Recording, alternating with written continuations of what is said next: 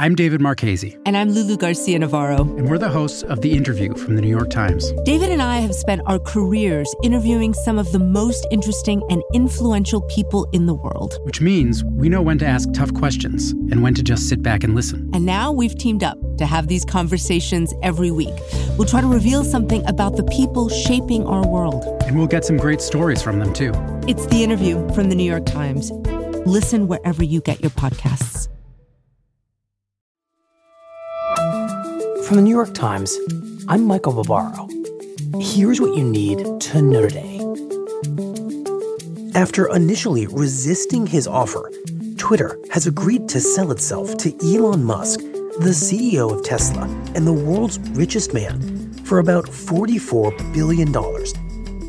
The sale puts control of Twitter in the hands of a frequent Twitter critic.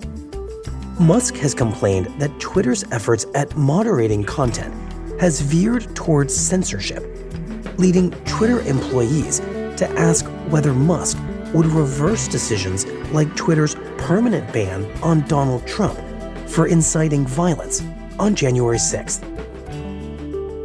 And uh, we want to see Russia uh, uh, weakened uh, to the degree that it can't uh, do the kinds of things that uh, it has done uh, in, in invading Ukraine. So. On Monday, during a visit to Poland, the U.S. Secretary of Defense, Lloyd Austin, toughened his message toward Russia, saying America's aim was not just to end the Russian invasion of Ukraine, but to degrade Russia's military capability so it could no longer carry out such missions in the future.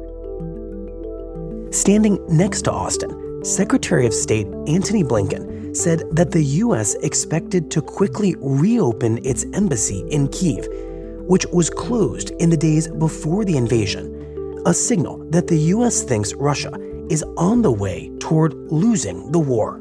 We're seeing that when it comes to Russia's war aims, Russia is failing, Ukraine is succeeding. Russia is. That's it for today. I'm Michael Barbaro. See you tomorrow.